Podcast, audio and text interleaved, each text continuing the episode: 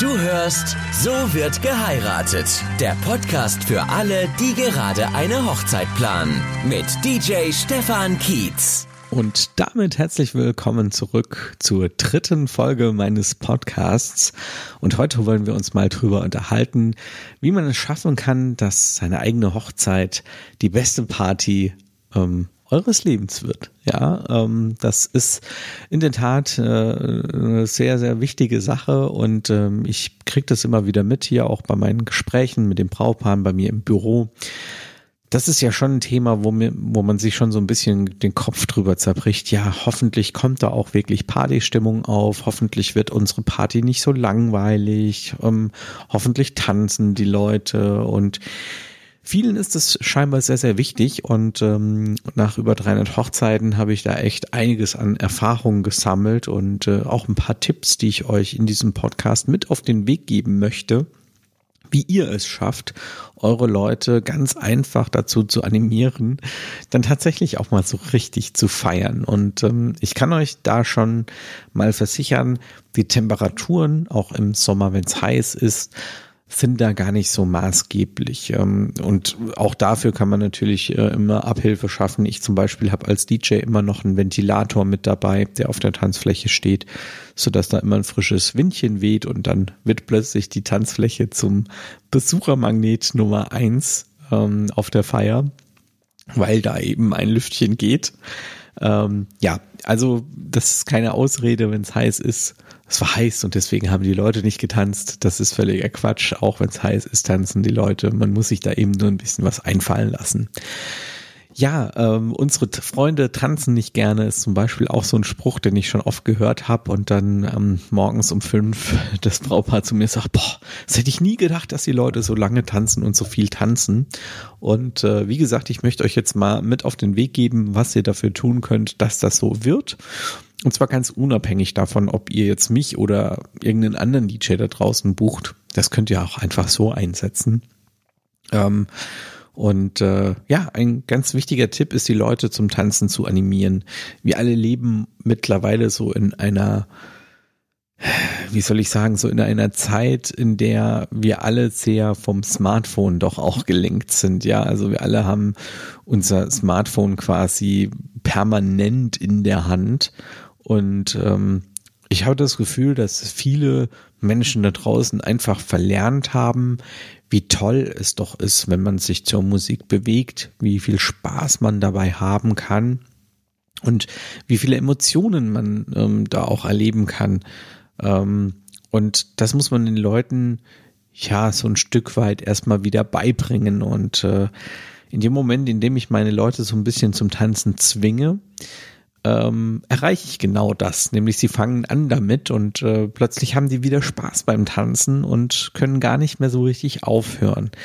Jetzt ist es natürlich so, wenn ich versuche, verbal meine Gäste dazu zu zwingen, auf die Tanzfläche zu gehen, das wird nicht funktionieren.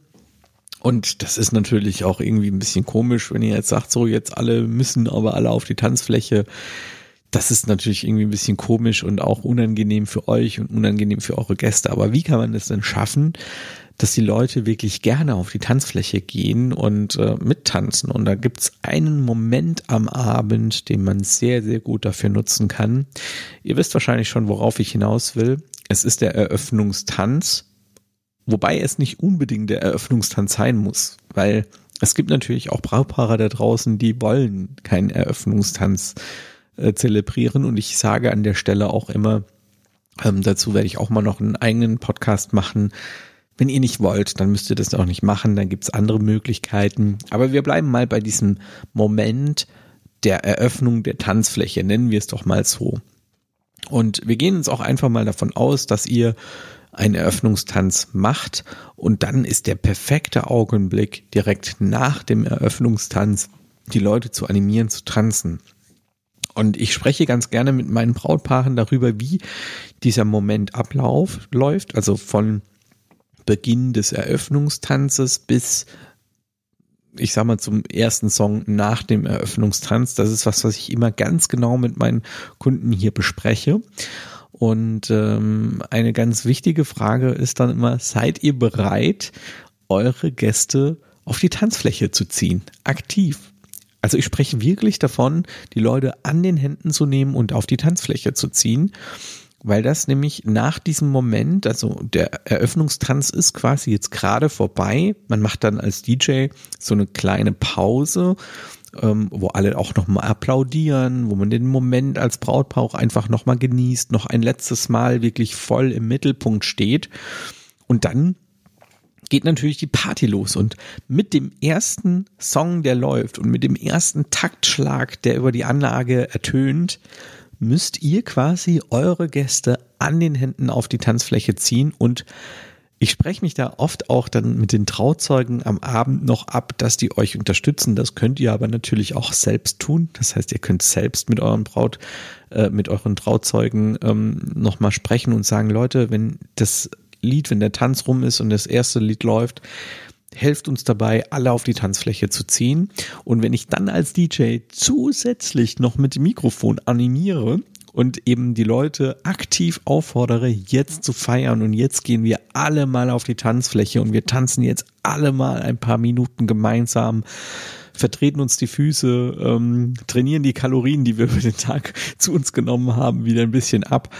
Und dann werden die meisten das auch tun es gibt immer in jeder Gesellschaft ein paar, die nicht gerne tanzen und die dann sich eher so ein bisschen am Rand aufhalten, aber ihr werdet sehen, dass selbst die mit dem Fuß so ein bisschen mitwippen und versuchen mit dem Kopf ein bisschen mitzuwippen und dann auch so mehr oder weniger dabei sind. Und ich finde, das ist auch immer ein schöner Moment am Abend, wenn einfach die ganze Gesellschaft nochmal zusammen auf der Tanzfläche ist und man zusammen so richtig den den, den Tag nochmal richtig feiert und sich bewegt und tanzt. Und wie gesagt, das ist oft für viele Menschen da draußen ein, ein riesengroßer Trigger, ähm, einfach nochmal zu erleben, wie toll es ist, sich zur Musik zu bewegen.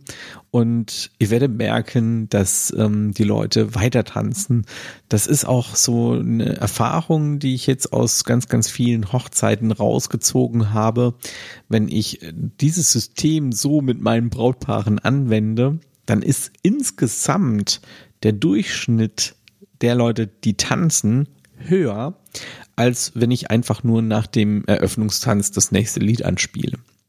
Also wenn man die Leute so ein bisschen animiert, so ein bisschen wach rüttelt und dann ähm, hat man sehr, sehr gute Chancen, dass die Party richtig, richtig eskaliert und ähm, auch, ja, auch richtig lange geht dann und die Leute richtig lange tanzen und Spaß dabei haben und auch wieder zurück auf die Tanzfläche kommen. Also auch wenn sie dann sich was zu trinken holen oder nochmal ein Häppchen essen beim Mitternachtssnack, dann doch danach wieder auf die Tanzfläche zurückgehen und weiter feiern, weil sie einfach wieder wissen, wie toll das Ganze ist.